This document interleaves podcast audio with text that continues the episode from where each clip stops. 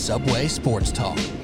Dan, Dan, stand clear of the closing doors, please.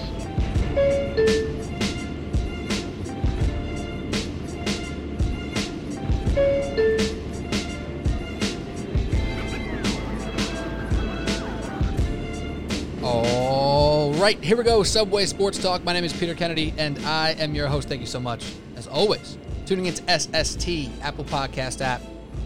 You know what to do. Subscribe, rate, review. We're here with some special guests today. A little home and home, if you will.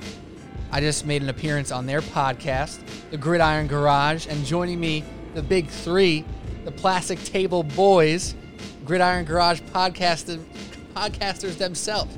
First and foremost, we'll start with the guy in the middle, Zach Curtis. Thank you for connecting us. I'm happy we connected. How you doing tonight, man? Dude, I'm doing good, man. How about yourself? I'm pumped, bro. I had so much fun on your guys' show. We talked about doing a home and home, and we're making it happen in like two weeks' time. That's efficiency right there. Heck yeah, it is, man. I'm excited to be on uh, Subway Sports Talk with you, man. Absolutely. We'll get into where you guys are from and located out of in a moment because it has to do with our episode today, but also with us, who I met during our last recording, Jake Lawhorn. What's up, Jake? What's up? I'm hanging out with my three buds. That's a little catchphrase of mine. Also, I dig that little intro you got made, man. That's awesome. Thank you, man. I appreciate that. Get a little ASAP Rocky one train on the beat there. I'm afraid to put it on YouTube. I don't want him to take it down, you know? So I, I just put it on the podcast. I don't have a YouTube page running anyway, so it doesn't really matter. Nonetheless, I appreciate the kind words. And now, last but not least, the man who apparently I'm going to get along with real well. We seem to vibe on some takes here where Zach and this man right here may butt heads. Jake, Jake has to play uh, mediator, referee every once in a while. But my guy, Big Daddy Griff, in the building. What's up, my brother? If I've learned anything is that Pete gets down with Big Daddy metrics. So we we're all in on it. I am ready. How's it going, Peter? I love that. Absolutely. I love the Big Daddy metrics. Some not just e, what is it EPA. I like the Big Daddy EPA. that's what I'm. That's what I'm here for. Uh, so the Gridiron Garage podcast on Apple, Spotify, all the places that you listen. Hit them on uh, Instagram as well. Gridiron Garage. They're they're great, and you're gonna learn why in just a moment. And real quick, y'all are in Kentucky, and I'm sorry that I just said y'all. It feels like the worst time for me to have just said y'all, but I did it. Whatever. Uh, you're in Kentucky, but you guys are mostly Cincinnati sports fans, which is something I learned was a normal thing when I met you on the last podcast. So somebody jump in and talk to me about the Kentucky Plastic Table Boys over here, your love of your Cincinnati sports, and uh, maybe how you feeling a little bit on this uh, post week nine, now Monday night with uh, Who Dey had a bad day.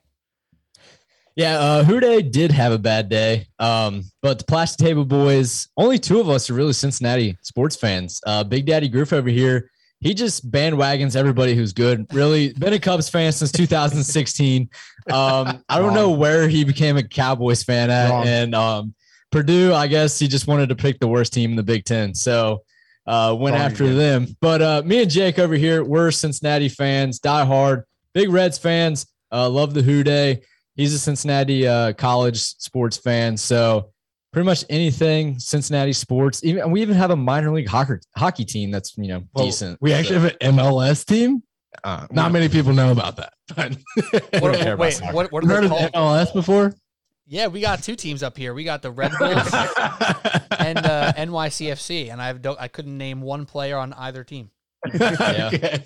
Ours is FC Cincinnati. Haven't got apparently the games are very fun, but uh, we didn't grow up like in soccer. We around also here. lose every game, but they're apparently really fun. So Better reason to just get after it a little bit.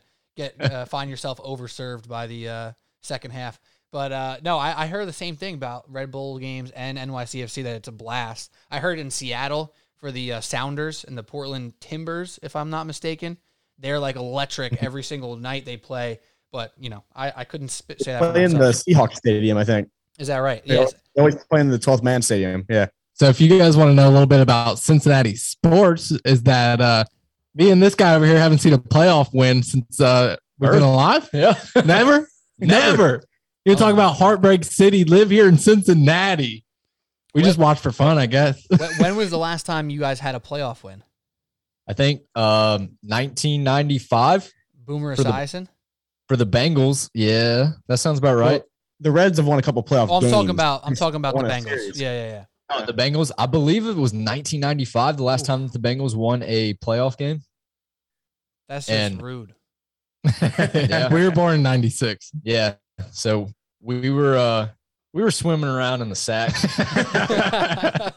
we're we're we got screwed at birth. We were we were in the womb like this is gonna be awesome. We're gonna get birthed into Cincinnati playoff wins. No, Oh my Yep. god! So wait, now Boomer Esiason was obviously a great quarterback for you guys over there. He's a New York legend. We were just talking about WFAN off air, you know, before we started recording. And I'll tell you a little fun story about Boomer. So I was working at the fan, young kid, don't really know anybody, Uh, because I'm yeah, I'm a new guy over here, and I'm, I just worked a twelve like midnight shift to six a.m. shift. Now his show starts at six a.m. I'm at the computer like filling out my timesheet, like half asleep, and all of a sudden I feel a big meaty hand on my shoulder. hey, how's it going? Boomer puts his hand on my shoulder and introduces himself to me and says, Hey, I'm Boomer. And I was like, Are you obviously you're Boomer? Like yeah, I know who you are. but what what a sweet man. Like he took he didn't recognize me in the in the media room or the uh whatever, the newsroom, and he said hi to me. I thought that was like a really special thing. So that's something to hang your hat on as Bengal fans. You got a quarterback who's a New Yorker and he's a great guy. Pretty sweet. So I need to fact check myself. It was actually uh, 1991, the last time the Bengals have won a playoff game. so even worse, against the Houston Oilers. team that doesn't even exist. That's rough.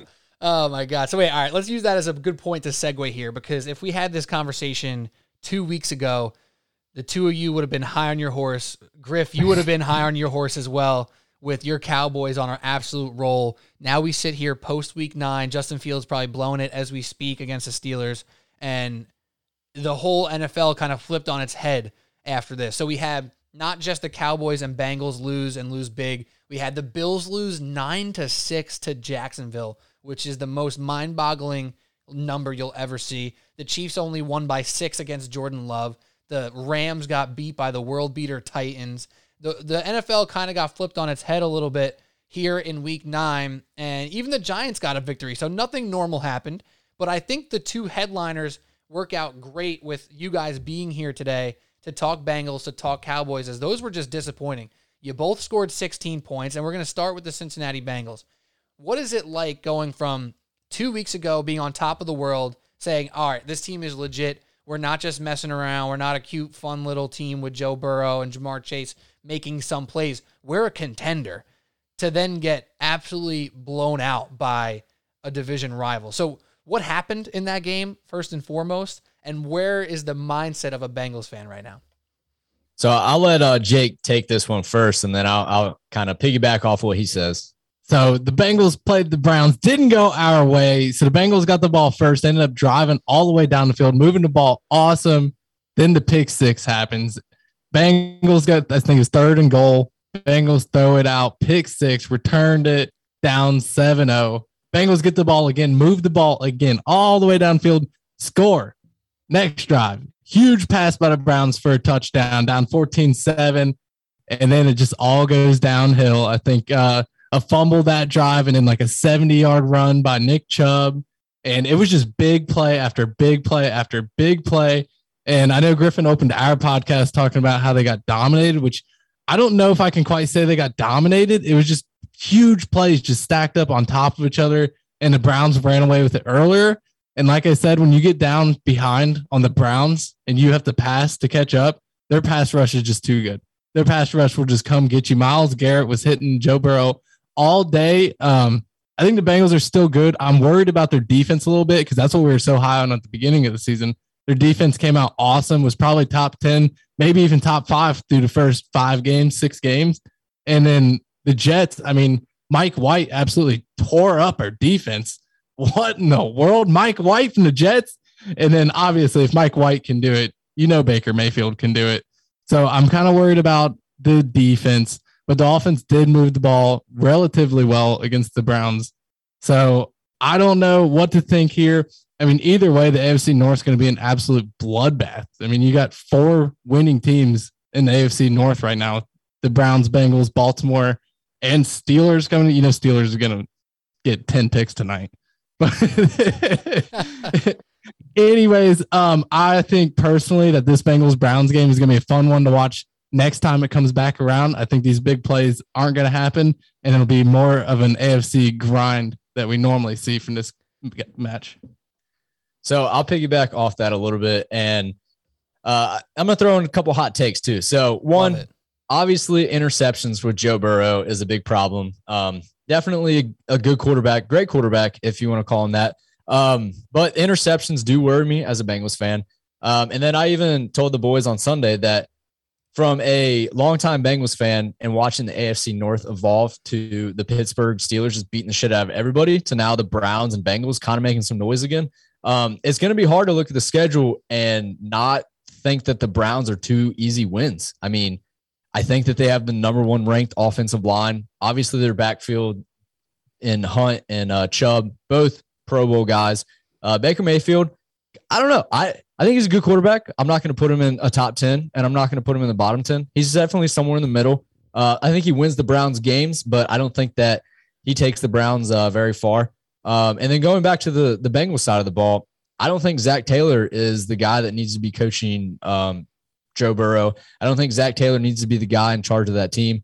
Uh, I've said that from the beginning. Not a not a big Zac Taylor fan. Um, I don't know what it is. I mean, we have a good team and for you know losing to the Jets the way that we did, and I don't really think that the Browns is a bad loss because, like I said, the Browns are a good team, but um, the Jets loss definitely worried me. But the Jets also beat the Titans, so I mean, who are the Jets and who is Mike White? That's the question everybody wants to know. Even uh, against the Colts, he comes out with a great drive and then gets hurt. He's now a mystery man. We'll see if he can figure it out again. Uh, it, it's it's so weird this league, and I think we talked about it when we did your show a couple weeks back. Like one week you feel something great about a team, and the next time you watch them, they just flabbergast you. Like it's just insane. And the Bengals coming off this huge Ravens victory, and, and then they lay two duds in a row. It's really, really bizarre how it could happen. Do you think it is? And Griff, you could jump in and answer this one. Do you think it is a bit of like, you know, you have big victories and you don't get as prepared or as ready as you need to in in weeks coming up after that? or is it simply just you know it's a long season and you're gonna have some stinkers? Like, what where do you think it lands on that spectrum? Is it a fluke, or is this like teaching you something about this team and how you should trust them moving forward? So I've always been of the camp that it's hard to win in the NFL. It's hard to win consistently in the NFL. There's very there's a reason there's been very few teams that have done that over the years. Um, I don't think the Bengals are a bad team. Definitely don't think the Cowboys are a bad team. I think sometimes you just don't match up well with teams, or it's just not your day. I mean, you can look at the Titans, how great they've been playing, yet they lost the Jets, and then Week One against the Cardinals, it looked like a terrible team. Um, you look at the Packers. Packers with Aaron Rodgers, probably one of the top five teams in the NFL. Look at them week one against the Saints and Jameis Winston. They just got absolutely destroyed. So I really don't know what to say. I mean, the Browns obviously outplayed the Bengals this game. Um, and pass rush and interceptions really hurt the Bengals. So the momentum was not on their side from the start, like Jake said, once that pick six kind of happened. Um, and I look at the Cowboys game. The Cowboys had three chances in that game to just really get go momentum going their way right off the rip. So the first drive of the game, fourth and one or two, and Dak misses a guy. They just don't get it. And he was off all game. I don't know if he was still hurt or what the deal was. Second drive, a fourth and like four. They go for it again. Mike McCarthy using the analytics, which is mind boggling to me. I, I like it, but it's mind boggling to me. And they don't get it again. So that's back to back drives and turnover on downs on fourth down conversions, not going to help you momentum wise. And then the craziest freaking punt I've ever seen. We blocked the punt at the start of the second quarter. Punt gets blocked. I didn't know this was a rule. I thought when you block it, it nullifies all those weird like punt rules as far as muff punts go. But they blocked the punt, but because it was deflected, it goes past the line of scrimmage. A Cowboys player went off his fingertips when he tried to catch it. That's considered a muffed punt. So even though the Broncos player falls on it, short of the first down on a fourth and 10, it's a brand new set of downs and it's first and 10 for the Broncos. And they end up scoring that drive. That is a complete momentum killer for that team. And on a game when Dak has been off, he's been playing very bad. And just the rest of the team's been dropping passes. Defense has been kind of getting run on all game. It just, it was bad news bears for the Cowboys. This is the game that you Dan Campbell it. You take the game tape and you bury it. You just forget it. Bury it. Don't even look at the game tape that game. Go back to the weeks we are doing good and let's move on to Cincinnati. Move on to Cincinnati. Wait, are they actually playing Cincinnati coming up? No, it, just, oh. it just like saying it because Belichick. You say on Cincinnati. I thought actually you caught me there for a second. I was like, "Wow, are you doing the Belichick thing? Or are they actually playing yeah, Cincinnati? Yeah. That would be perfect." Yeah, yeah, we're doing the Belichick thing. We do it all the time. it, it, it, comes down to those those like deflating plays, and I think about it in the Bengals game. It's not even just the pick six. Like the pick six hurts, but then you get a Nick Chubb just gashing through the defense, deep touchdown, and it takes the air out of the room again. And it was in Cincinnati, so it's double trouble. Like the pick six hurts, but the only good thing about a pick six is the offense comes right back onto the field, and you can flip the script quickly. Unfortunately, they weren't able to do that. The Chubb run makes it even harder to to come back from, and the Cowboys, man, that punt was off the charts. It was just the moment where they were about to maybe make something happen. And as somebody who bet on the Cowboys this week, when I saw that, I was like, all right, we're not dead yet. We ain't dead. We have a chance here. And then, no, the rule gets called out, and you realize that the Cowboys are most likely dead. And uh, we're not going any further with this bet. Let me ask some questions here about the real quick on the Bengals. And I got a Dak Prescott question for you guys. The Ja'Marr Chase pick was obviously, you know, contentious in the eyes of many. I don't know how it felt for you guys as fans. I think we talked about it on uh, your your guys' show. He's Joe Burrow's guy. He's obviously been awesome. But when y'all talk about the issues for Joe Burrow, staying clean in the pocket, getting hit, is there still any question marks there? Or is Ja'Marr Chase, like, has he won all you guys over 10, 10 times over? So my take on that is um, going back to AJ Green. So AJ Green, he was either, you know, release him or pay him if he wanted to stay in Cincinnati. Um, a la to, I love AJ Green, but I do agree that he is old. Um, if you could replace him with a young stud like Ja'Marr Chase, I did agree with that. Um, but I would only have agreed with that um, if you would have paid, you know, a couple of your other guys. Save that money that you were gonna spend on AJ Green and put it into your offensive line, which they kind of did that. I mean, you know, they didn't go out and get, you know, a, the number one offensive line in the league, but they did use that money that they saved on AJ Green, put it back into their offensive line.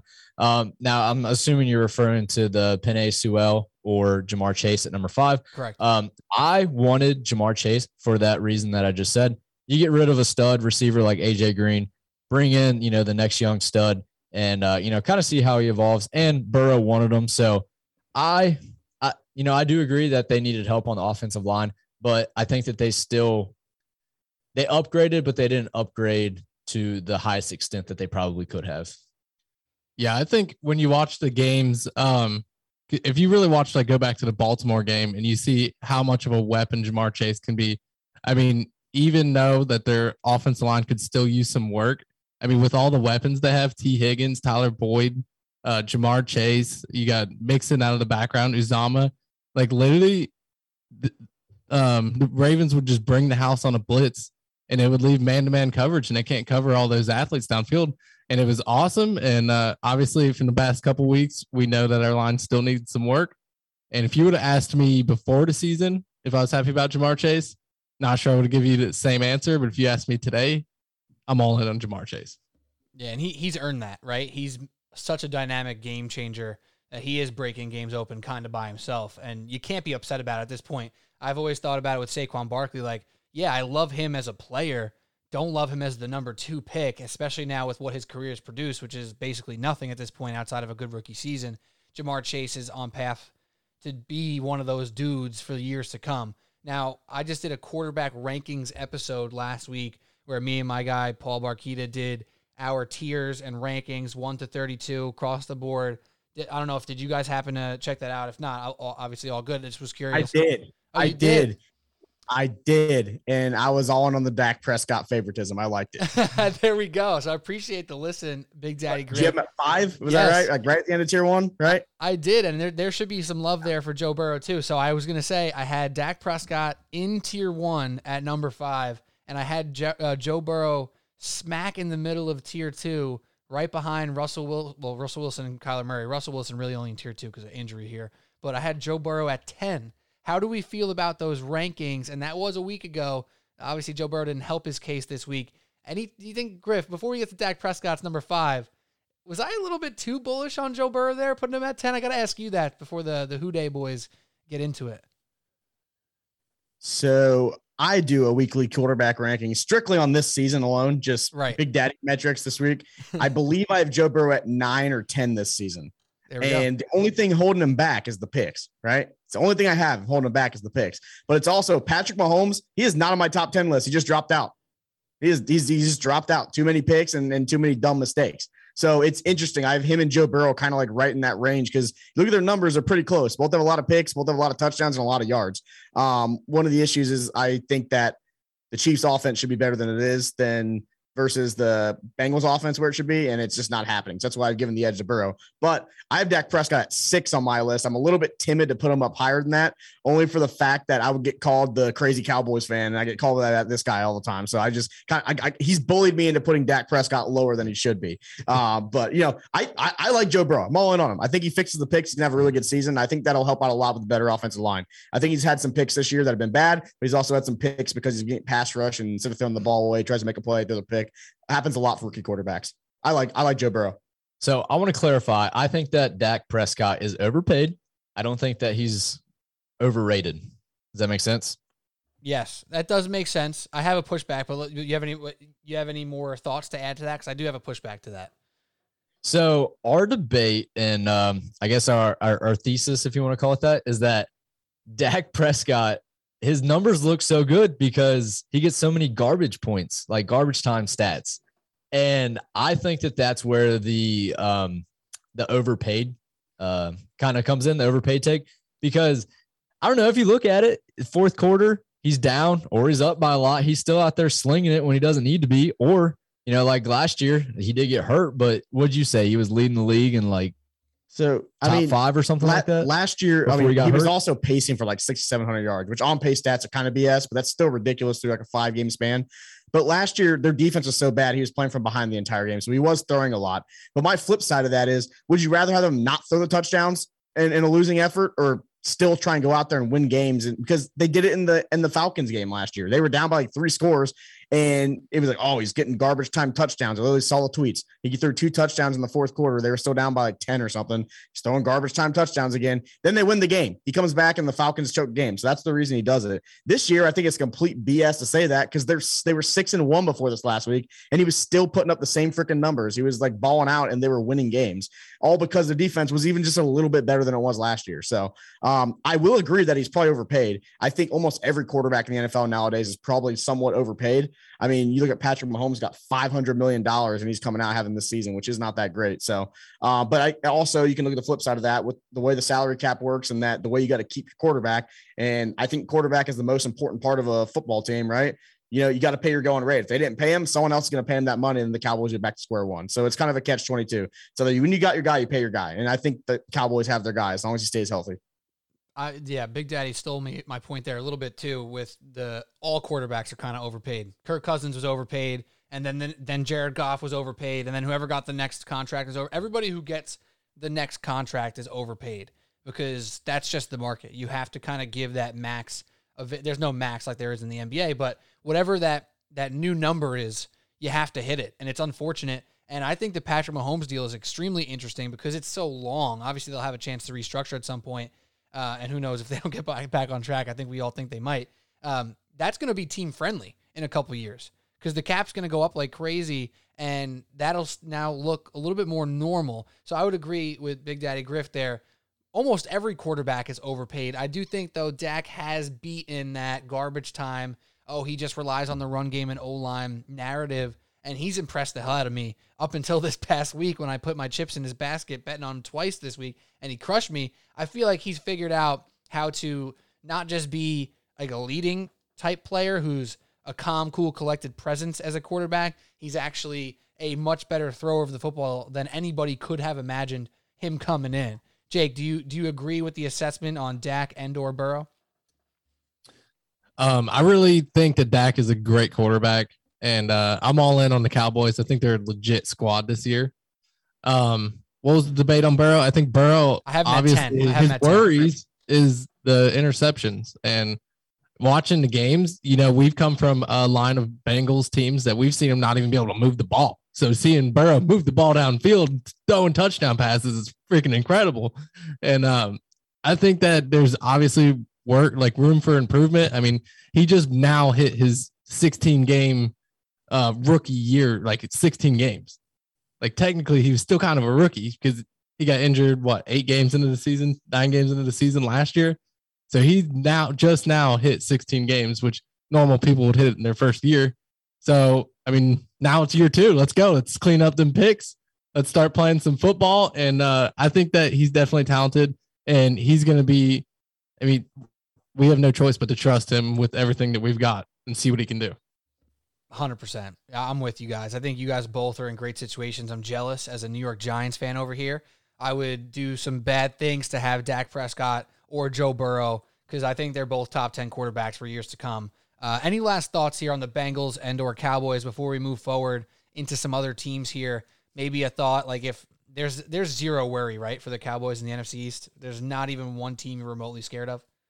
Yeah, so you were talking about panic button, like like would you hit the panic button? Where Oh, are you yeah, at on the yeah, panic yeah. button for your teams? Cowboys, I mean the panic button's still like locked away in the closet underneath like, you know, last month's IKEA catalog, right? Like I don't I don't give a shit about it. It's it's off there. I'm not even worried whatsoever right now. Now, they come out next week, next week's a get right game against the Falcons. They come out and struggle offensive against the Falcons. I'm going to believe one of two things. Either okay, either we they figure this out, the NFL's figured the Cowboys figured out Kellen Moore, or Dak Prescott is still hurt because I still kind of believe he was partially hurt in that game. He said he wasn't, so credit to him. He had all the chips on the table to be able to say, "Oh yeah, I'm still hurt. That's why I played bad." And he said, "No, I was not hurt." I think he was.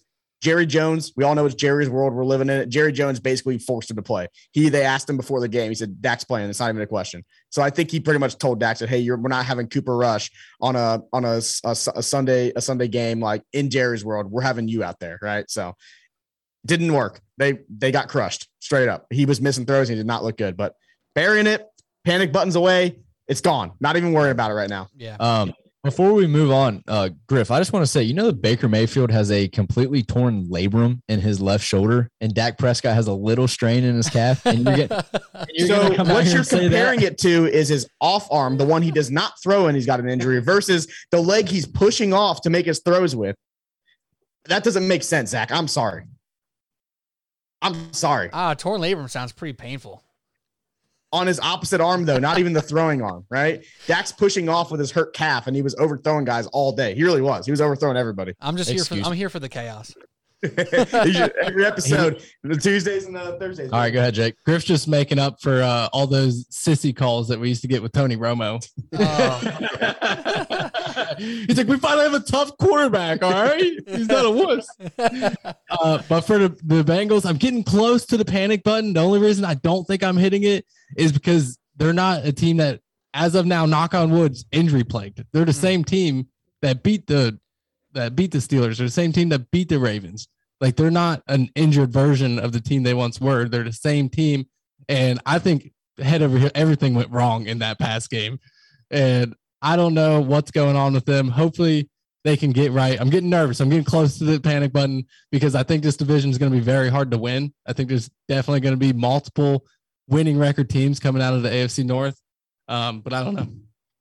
Rank it, Jake, on like a one to ten scale. Ten being nervous as hell, one being like ah, we're we're chilling Um, I think I'm at like on the spot. I'm at like a six. uh, okay, so you're of the over Jets game. five. So you got the not button. because of the, not because of the Browns game, because of the Jets game. The- Mike White absolutely balled against us, dude. He threw for like 400 yards against the Bengals defense that I thought was good. Uh, the Browns game, like literally every like turnovers, everything went wrong for the Bengals. But the Jets like handled like literally outplayed us with Mike White like quarterback, which makes me nervous. So scrap the Browns game, worry about the Jets game, and we're gonna move on. We've already beat two out of the three teams in our division. So I don't know, man. I don't know. Zach, panic button. Where is it? Is it like deal or no deal? You, you're looking at it. You're flipping open the thing.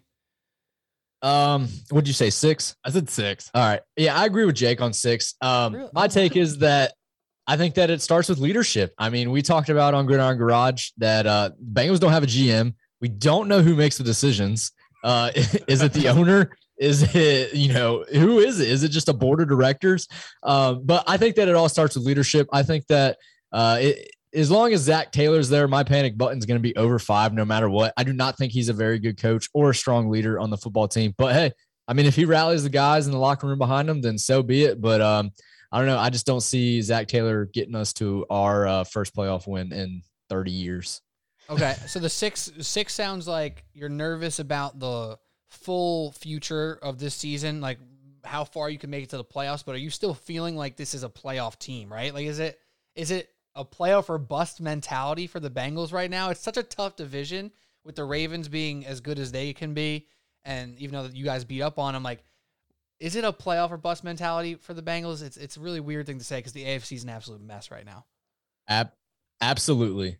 If the Bengals do not make the playoffs, I'm not saying win a playoff game. That's a lot for a Cincinnati fan to ask for. Um, but I think that definitely, if this team cannot make it to the playoffs, uh, even a wild card spot, um, definitely panic mode. De- uh, I mean, I think they spent like $230 million on their defensive line in the offseason, and they're going to let Baker Mayfield do that to him. Um, I mean, granted, secondary wasn't any good either, but I don't know. Maybe you shore up that offensive line and my panic goes down a little bit. Um, but where's their cap at? Uh, you know, who are they going to pay? Burrow is now on going to be on year three of a four year rookie deal. So definitely going to have to pay him here soon. So uh, left tackle, right tackle. I mean, those are big, big ticket guys that uh, the Bengals are going to have to pay. Yeah, it, it absolutely. It's always it's going to be uh, interesting to see how they can work their way through the rest of the season. And uh, they played the Ravens, Browns, and did they play the Steelers yet? Yeah. Yes, once. Only only once, right? So they have each of them one more time. Mhm. We got some exciting games moving forward. Oh my God, it's, it's look, looking like some great weeks ahead. I can't wait for it. Let's talk about some other teams and regroup real quick. Subway Sports Talk. We got Zach Curtis, Jake Lawhorn, and Big Daddy Griff on Subway Sports Talk right here. We just talk Cowboys, Bengals, but they're not the only two teams who had lopsided ter- uh, outcomes in Week Nine. So we have to touch base on a couple of these other teams really quickly, and uh, I'm going to include some teams who actually played well uh, as well, and we can kind of talk confidence meter, panic meter. We can go wherever we want with it. So we had the Bills lose to the Jaguars 9 to 6. We had the 49ers pretty much get pummeled by the Kyler Murray, DeAndre Hopkins list Cardinals. We can talk about a confidence meter there for the Cardinals. And then the Titans and the Rams on Sunday night with uh, basically beating of the Rams. You talked about Joe Burrow being uncomfortable. Matt Stafford had some of those same exact moments early in that game. So, Jake, I'm going to you. Out of the Bills or the Rams, what did you learn more from? Like, which game did you learn more from? Uh, and, is it panic or is it confidence? Where are you at with either of those teams? Pick whichever one you want to start off with.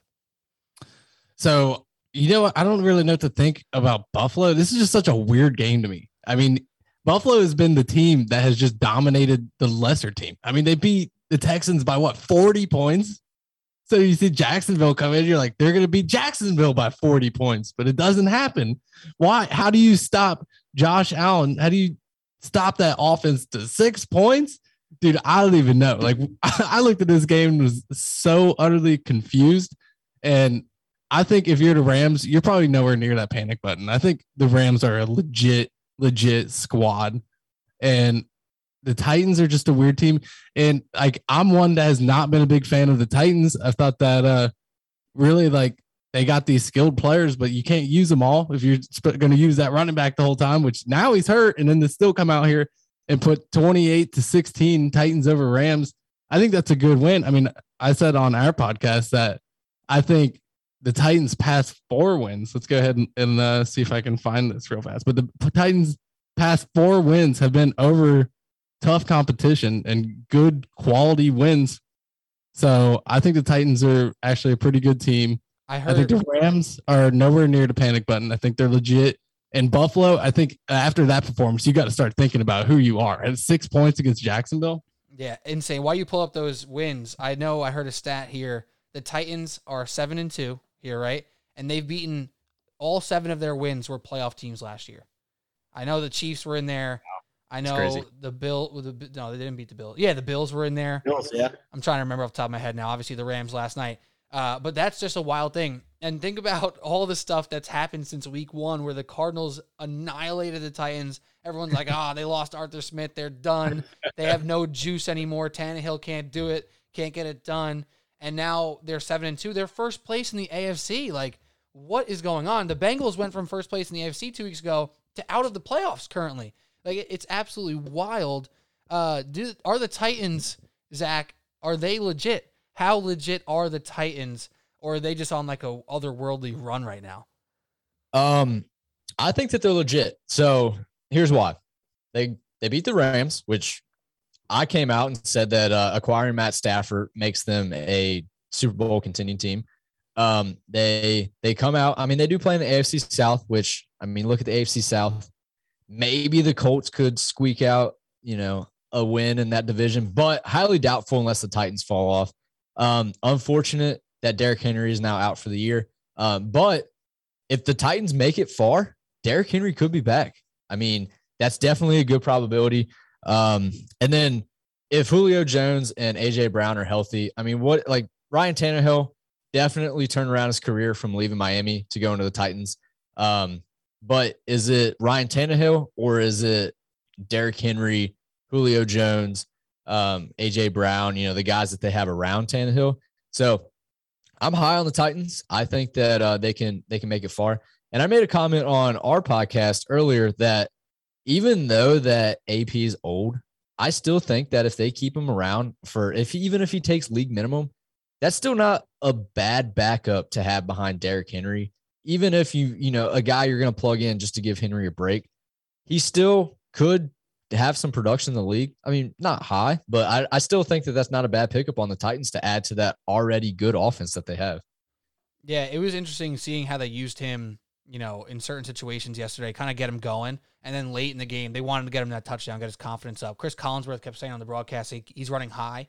And you got to think that's something that is going to come around as he gets more reps under his belt. Now, here's some Big Daddy metrics for you guys. Uh, I listen. I heard this on uh, from Warren Sharp. He's with the Ringer. He has obviously his own football thing, Sharp Analysis.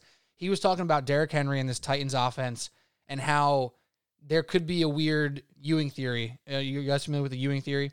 That's a Bill Simmons term as well. So it's like Patrick Ewing got hurt for the Knicks and they went to the finals. So the Knicks actually got better when they lost their their best player because the rest of the team kind of rallied around. They got to spread their wings a little bit. So there's a little bit of a Ewing theory possibility here with Derrick Henry and the Titans, and here's kind of how it worked out. So even though Derrick Henry was on a record-breaking pace for yards, chasing on Eric Dickerson's um, you know record in the NFL history, and a touchdown record run he was on as well, he was actually pretty inefficient this year. He was averaging just about four 4.3 yards per carry, if I'm not mistaken. His EPA per play on early downs was not very good. He he really was only effective uh, later in fourth quarters and in short yardage situations, which is obviously very valuable. He wears teams out as they go, but there's an argument to be made that he was by by them relying on him so much earlier in the game, it didn't allow the passing game to flourish. And we were waiting for AJ Brown to get going, waiting for Tannehill to look like the Tannehill we've seen the past year or two. Julio Jones, same thing. We're waiting and waiting for that offense to figure out how to move the ball in chunks down the field in the air. And now there's no tie to having to run the ball 30 times a game to Derrick Henry. So they're going to be able to pass on first and 10 more often. They're going to be able to pass on second and eight more often, whatever they're in, right? Which are more efficient plays normally than just straight handing it off on first and 10, first and 10 run every single time.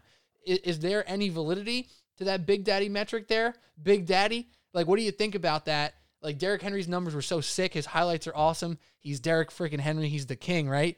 But some of those statistics are a little bit interesting to me. Yeah, I, I, think there's some validity to, it, validity to it. Seriously, I think he's a freak athlete, and I think the reason that you start him and when he's healthy is because he rips off those 99 yard runs and stiff arms three people, and he's like a game changer for plays in the game. I think that's the reason he's out there.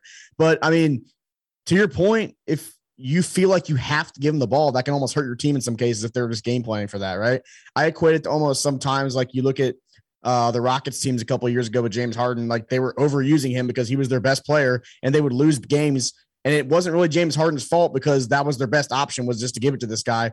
But if they, you know, were able to spread the scoring out, they might have been better. That's kind of what I'm kind of thinking here with that Ewing theory. So I can definitely see that being something for sure. Um, I also think they would be idiots not to play him if they had him healthy. So yes. it's like a catch 22 with that. You right, know? right. And you got to figure out like what's the right amount of usage. Like he clearly gets better with more touches, but if he's not efficient on first and down, uh, first and 10, like let's, let's mix it up on first and 10. The Vikings drive me insane with that sometimes where they're first and 10 and they hand it off to Dalvin Cook and he gets, you know, one yard because there's eight guys in the box. And then all of a sudden they're third and nine and they run a fucking flat pass to the fullback, and it pissed me off two weeks ago. I was so I was so annoyed. It also reminds me, I love your basketball analogy of the Celtics a little bit, right? Jayson Tatum and Jaylen Brown are so damn talented individually, but all the other guys in the Celtics are like, yo, we want to play too. Like, and then you need Marcus Smart to hit a shot late in the game, and he's ready to freaking chuck it because he hasn't touched the ball in uh, in eight plays, right? Like that's not a healthy way or not a yeah. good way to in- invest in your team long term.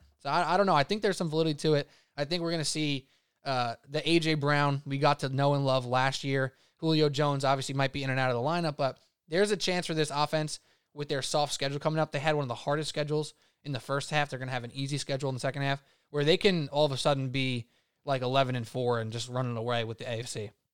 I will say I've won some money on the Titans this year. I'm definitely betting them again this week. Right now, I think they're three, three points.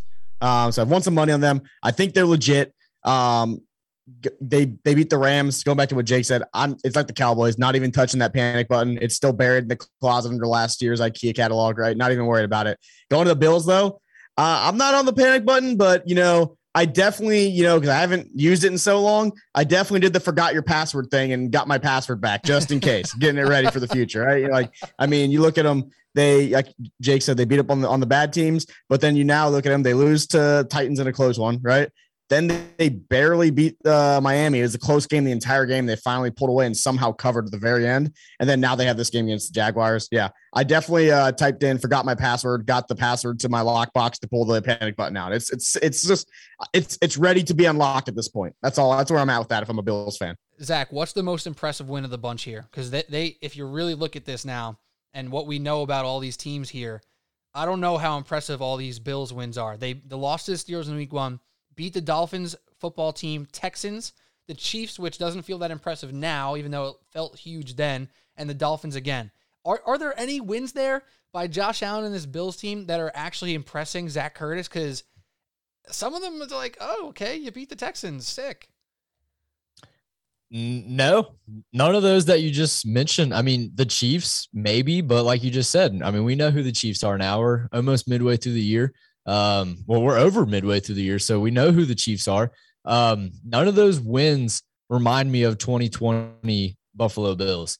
Um, is Josh Allen still playing at a high caliber? I mean, you could say so, but I mean, do you compare that to 2020? Do you compare that to 2019? You know, whenever was it 18 he entered the league or was it 19? 18. I think it was 18. Yeah, yeah. Last 18, year was his yeah. 30. Okay, so I mean, does like it's so hard to compare just like Patrick Mahomes, he balled out and then got a half a billion dollar deal with 300 something million guaranteed. And now look at him. I mean, he's not doing very well. So to answer your question, no, I don't really think that any of those wins impress me from the Bills, but you also got to think of the division that they play in, kind of like the Titans. I mean, the Patriots are coming around. Um, the Dolphins, I mean, they're terrible. I don't think Tua is a good quarterback. I don't think he's going to pan out in the league very far. Um, and then who else is in that league? The, is uh, it the Jets. It's uh, it's Colts, Jaguars, Houston, and, and Titans. the Jets. The Jets. Bills. Oh, Bills. Oh, it's, yeah, it's it's Jets. It's the Jets, yeah, and then, and the Jets Bills are terrible too. So no, I mean, if they don't like, they're gonna lose the division to the Patriots, who really, in my opinion, have no business being there, other than that Bill Belichick is the greatest coach ever. So that's my opinion. yeah, I'm kind of with you. They have a get right game. They're at the Jets this week, but they have the Colts, Saints, Patriots, Bucks the following uh, three weeks after that, or four weeks after that. So they'll be tested. They haven't really been tested yet, and they're going to be tested now moving forward. You expect them to come out with some vengeance uh, against the Jets. They're going to take that out on poor Jets fans again uh, on Sunday here.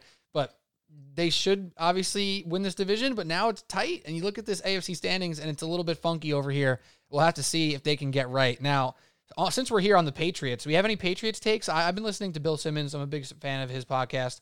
Um, sometimes his homerism kind of bugs me out. Like he's talking about the Patriots as a Super Bowl dark horse early in the year. I'm like, oh my God, I'm rolling my eyes. But I love his podcast so much. I, I ride with it and I just neglect that. Now he's saying it more and more. I'm still like, oh my God, he's always saying the Patriots are this and that. And now they're looking competent. Like they're looking like a real team. Anybody have a take here for the Patriots being really good or are they just average as hell? So you can't count Bill Belichick out of the game. I think the Patriots look like a decent team. I would never put them in the Super Bowl contender at this point in time. You got to think that they're the Patriots and it gets super cold up there and they start to perform even better when it starts to get cold. And his coaching, the tighter games, it seems to go New England's way a lot more often. Um, odds are, will they have home field advantage in the playoffs? No. So I'm not seeing them as a Super Bowl team. Um, but I would not put my money against New England Patriots like specific games. Like I told Griffin, is we got a bet challenge going on to say I don't touch New England with a 10 foot pole on any of these bets, which apparently you're not scared of because I heard you putting money on them. Still lost it. Bet on the Patriots and still lost. I don't bet either way on the Patriots games. Yeah. I just want to say I like looking at their offense the first four games, so the last five games, and it's been like night and day. Like they've just opened the playbook up way more. And I think it's because Bill Belichick has gotten way more confident in Mr. McCorkle Jones. I, I like Mac Jones, and he's been the best rookie quarterback this year. He literally has. And it's been they you look at the first four games, there's a bunch of screen passes and slants. It's like all they were throwing. They were just relying on Damien Harris and their running backs to kind of get him over the hump and score some points and their defense and JC Jackson and get a bunch of picks. But now they've been actually opening the playbook up and throwing it. Somehow, some way, Jakobi Meyers has still never scored a touchdown, which blows my freaking mind. Let's I have no idea. touchdown, I, I'm with I- you. I'm literally, I've literally, I, I follow a, a prop guy on, on on Twitter. I'm like, I'm about to start going with this guy and just bet him to score a touchdown every single week because it's going to hit at some point. It's like statistically, it's got to hit, but um, it's it's ridiculous. But still, I think their offense has been way better. Um, I don't think they're a dark horse Super Bowl candidate, but I we would talk about our, our betting uh contest we have, and neither of us want to bet the Patriots as far as for that because we have a pretty gnarly McDonald's eating challenge going to go on for the loser. but I am definitely betting the Patriots this week because I think that the Browns are going to have a letdown game af- after this Bengals game. I think that um, they just you look at their last time they scored a bunch of points against the Chargers. The next week, I think they came out and scored like 16 points or something like that. So I, I think they're gonna have a letdown game against the New England Patriots, and Patriots are gonna win this game minus one. I wasn't confident enough to bet it in the pick'em challenge though. So I love the look ahead there on the Patriots. Wait, wait, who's uh who's we- leading the way right now in your pick'em challenge? Is the three of you guys, Uh, right?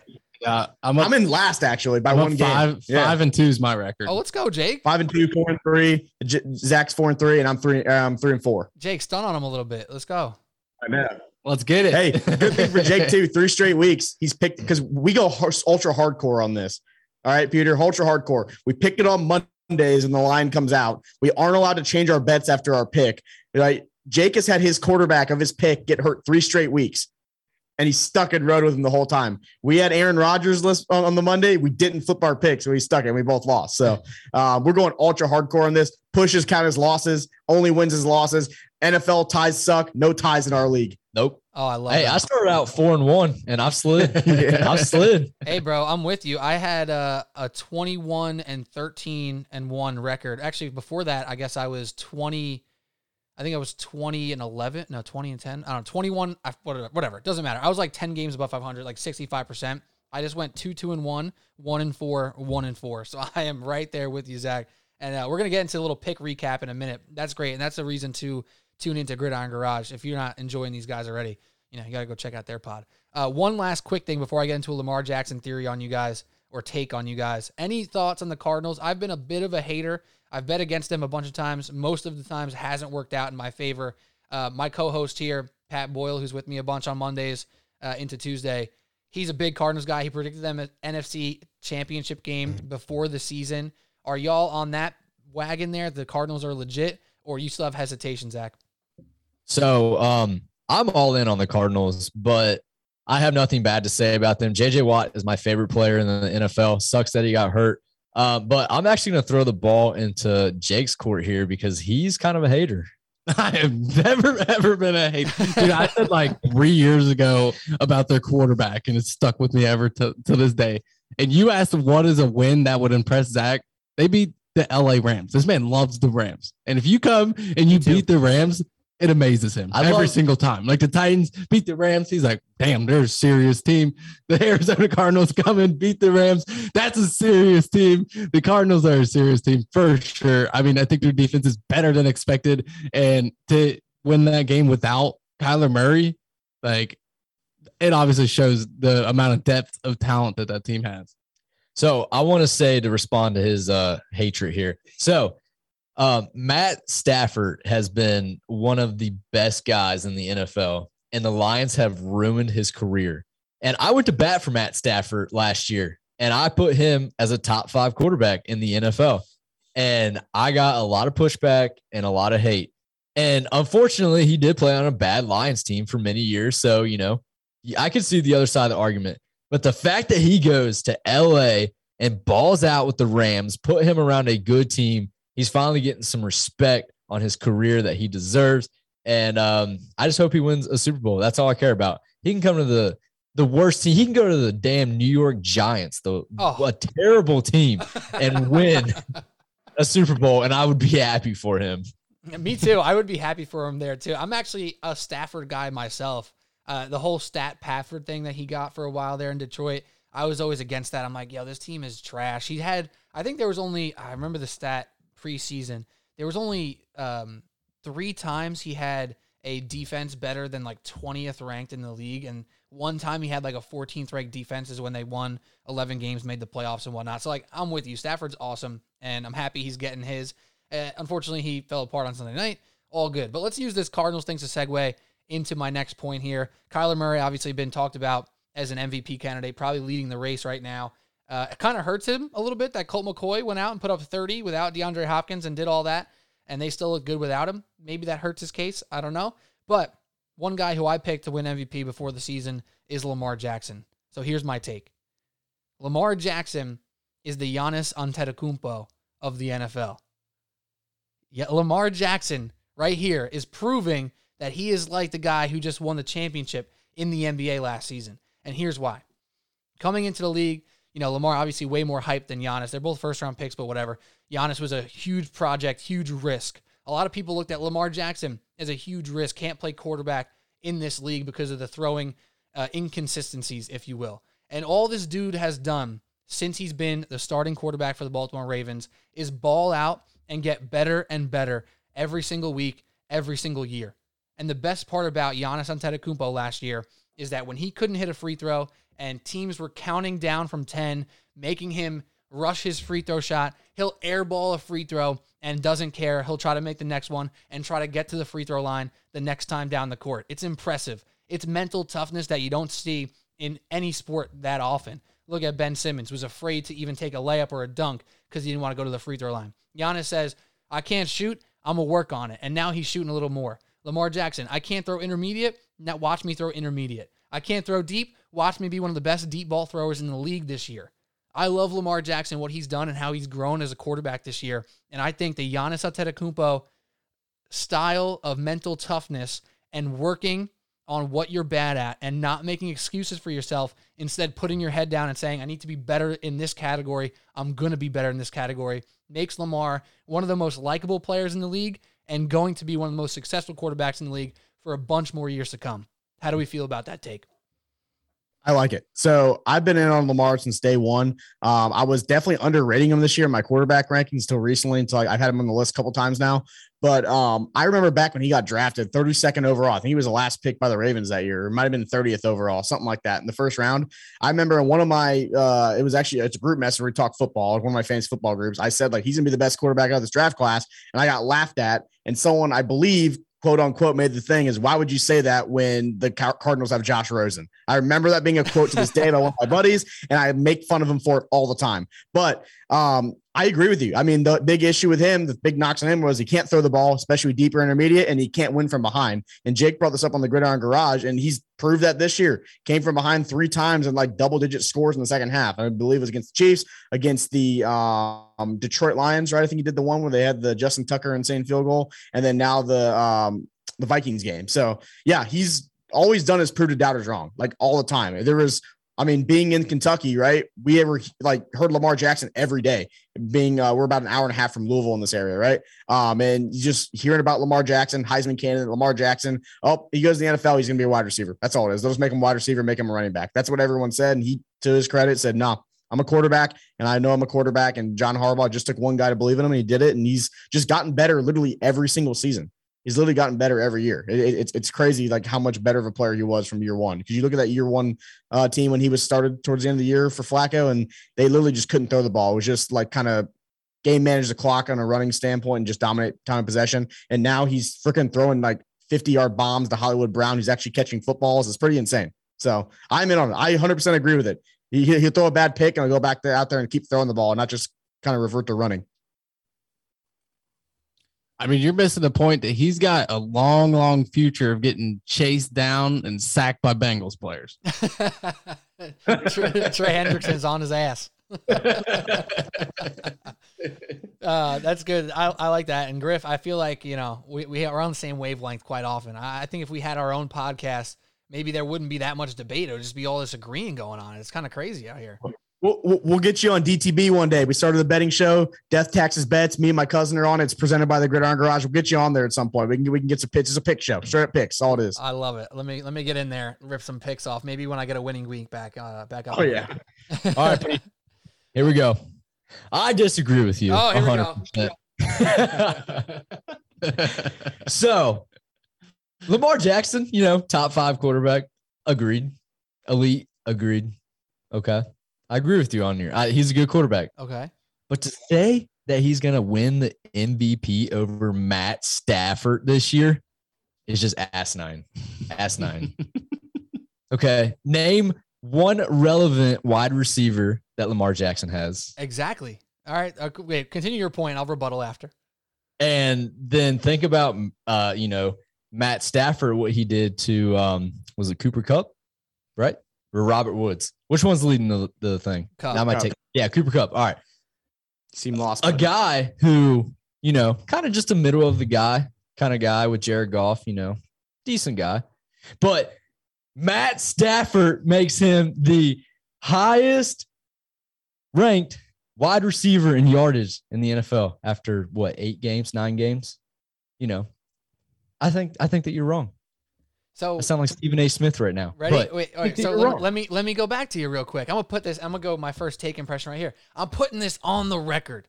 That always made me crazy when I was younger. When him and Skip was there, I'm going on the record. I'm like, you're on live TV. Everything you say is on the record. Everything you say is on the record. But I'm going on the record right now and saying that that take is ridiculous. Here's why.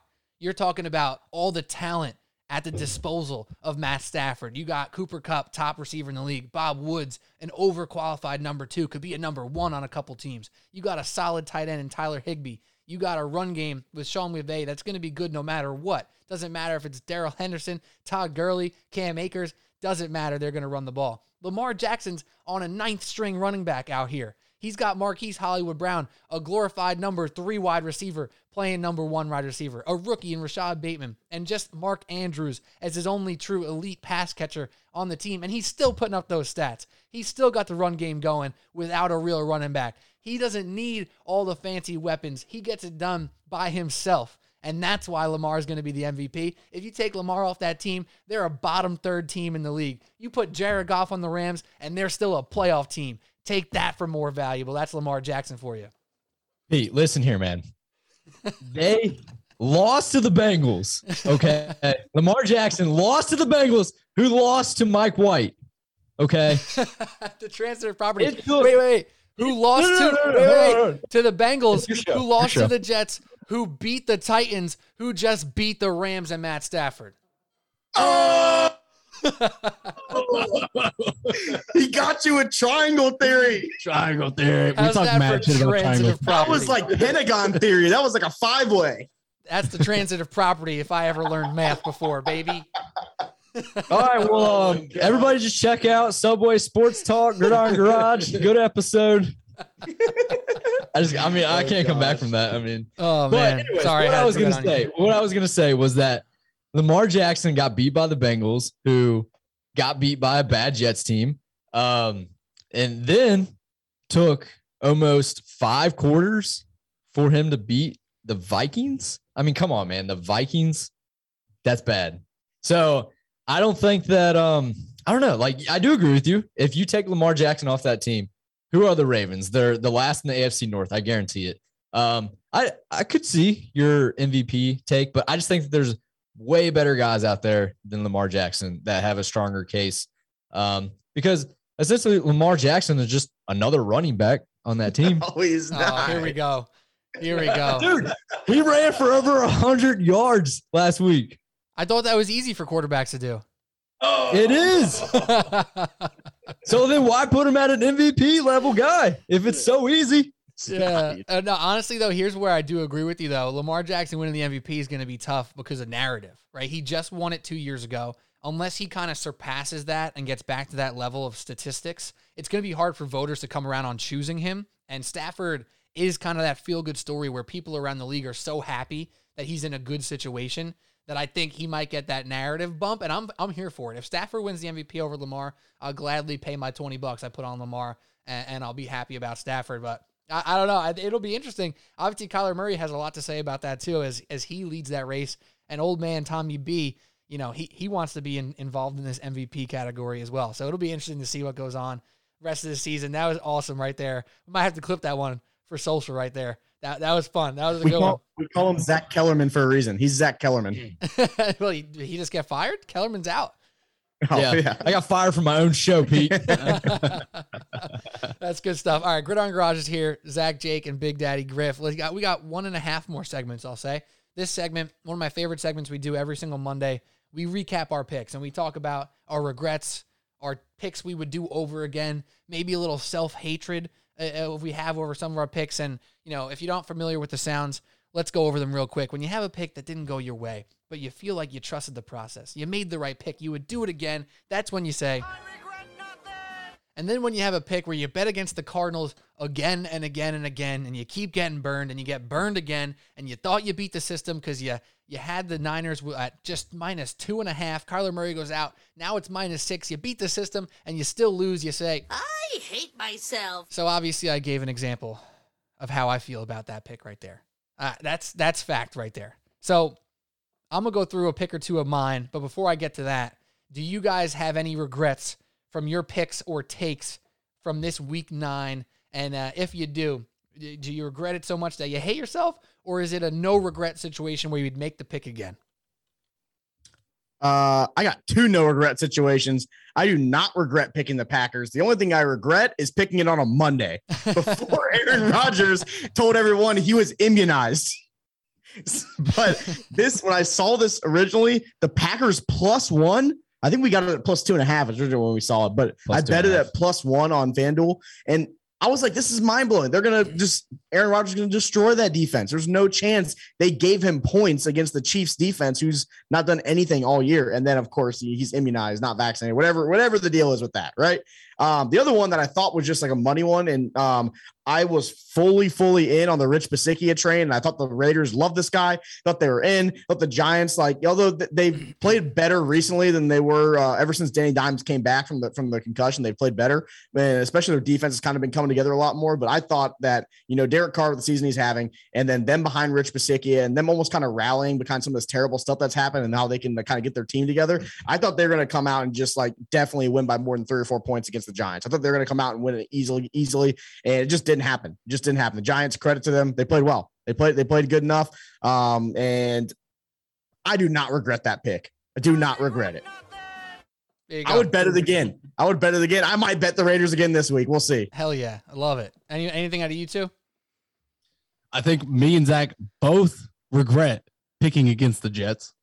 Oh yeah. so listen to this. Before the season started, uh, we had a big debate on um, whether or not we would bet against the spread because we have like a pretty big challenge on the line. It's like a 10,000 calories McDonald's challenge. And we're like, how are we going to do this? We're going to pick against the spreads on Monday, right? Like it's so far out, or we're we just going to pick who's going to win? And uh, my argument was we need to pick against the spread because we could just say the Jets are going to lose every week. And in the very first week we started our challenge, I picked the Jets to lose, and they don't. They win. so I regret that decision right there. You can play the regret song. I hate myself. and then the past three weeks, although keep in mind that I'm winning this challenge right now, the past three weeks, I bet Browns versus Broncos, Baker Mayfield, Torn Labrum, he sits out. The next week, I pick Cowboys over Vikings. Uh, Dak sits out. And then the week after that, I the Cardinals over 49ers, and Kyler Murray sits out. But I won two out of the three, and I picked them all as favorites too. And they ended up not being favorites by the time Sunday rolled around. Um, but I get the wins either way, so I don't regret them. I hit that a little early. Let me play one more time for you. I don't regret them. Last but not least, Zach, what do you got? Um, so I'm gonna go back to week eight where I picked the Bengals at uh minus nine and a half over the Jets, and I definitely got embarrassed on that. So I would like to take that pick back. Go ahead and play it. I hate myself. So I do hate myself for picking the Bengals, my hometown team, over the Jets. But um, No, I mean, I don't regret taking the Packers like I did at plus two and a half last week. I mean, I didn't know Rodgers was going to be out for COVID. I mean, going back to our Lamar Jackson debate, I mean, Rodgers is another guy you can throw in on the MVP candidate if he plays. But I mean, if he's out for two weeks, definitely not. I mean, I think his MVP race is over. Um, but yeah, that's that's what I'm at. Great job out of you guys. And now it's time for the biggest regret, perhaps, of my season. And I'm going to play a clip for you. This is from my picks on Instagram. And I, I don't know if you want to count how many specific things that I said that absolutely were untrue. Let's just let's just roll the tape and uh, Big Daddy Griff, this one's gonna hurt for you and I together. Oh, we got no sound. Hold on, let me try that again. Here we go. Going with the Dallas Cowboys. Is it a little tough to lay 10 points? Yes. Is it hard to continue to back a team that's already 7 and 0 against the spread? Yes, because you think there's going to be some regression there. I don't think it's going to be this week, and here's why. The last four games with Dak Prescott under center are uh, 35 points, 44 points, 36 points, and 41 points for the Cowboys. The Broncos haven't scored 30 points once this year and only scored up to 20 or just in the 20s uh, five times this season. Their offense cannot keep up with this elite Oh, offensive God. unit for the Cowboys, and Teddy Bridgewater's been a little more prone to turning it over this year. Oh, the Cowboys can create some more havoc on defense, cause some turnovers. I think the Cowboys can run away with this one with Michael Gallup back in the lineup, giving them one more weapon, one more guy to keep an eye on for this Denver Broncos defense. And uh, Dak Prescott's an MVP candidate. He's going to continue to show it, and they're going to be able to cover 10 points.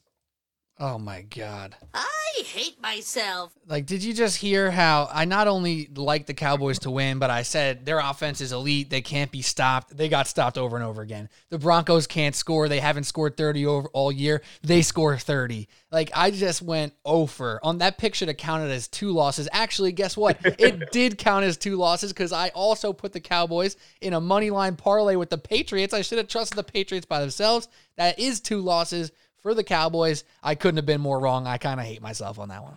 The crazy thing is, you could have teased it too, and you still would have hated yourself. yeah, just no matter. I could have done Um, like a 16 point tease. It wouldn't have mattered. I just, I just want to say, if you go by straight up on those numbers, you brought a lot of great points, and if you would have told me that, I would have put probably my house on that pick. I mean, seriously, like, so I don't think you should be hating on yourself too much. Uh, it does suck.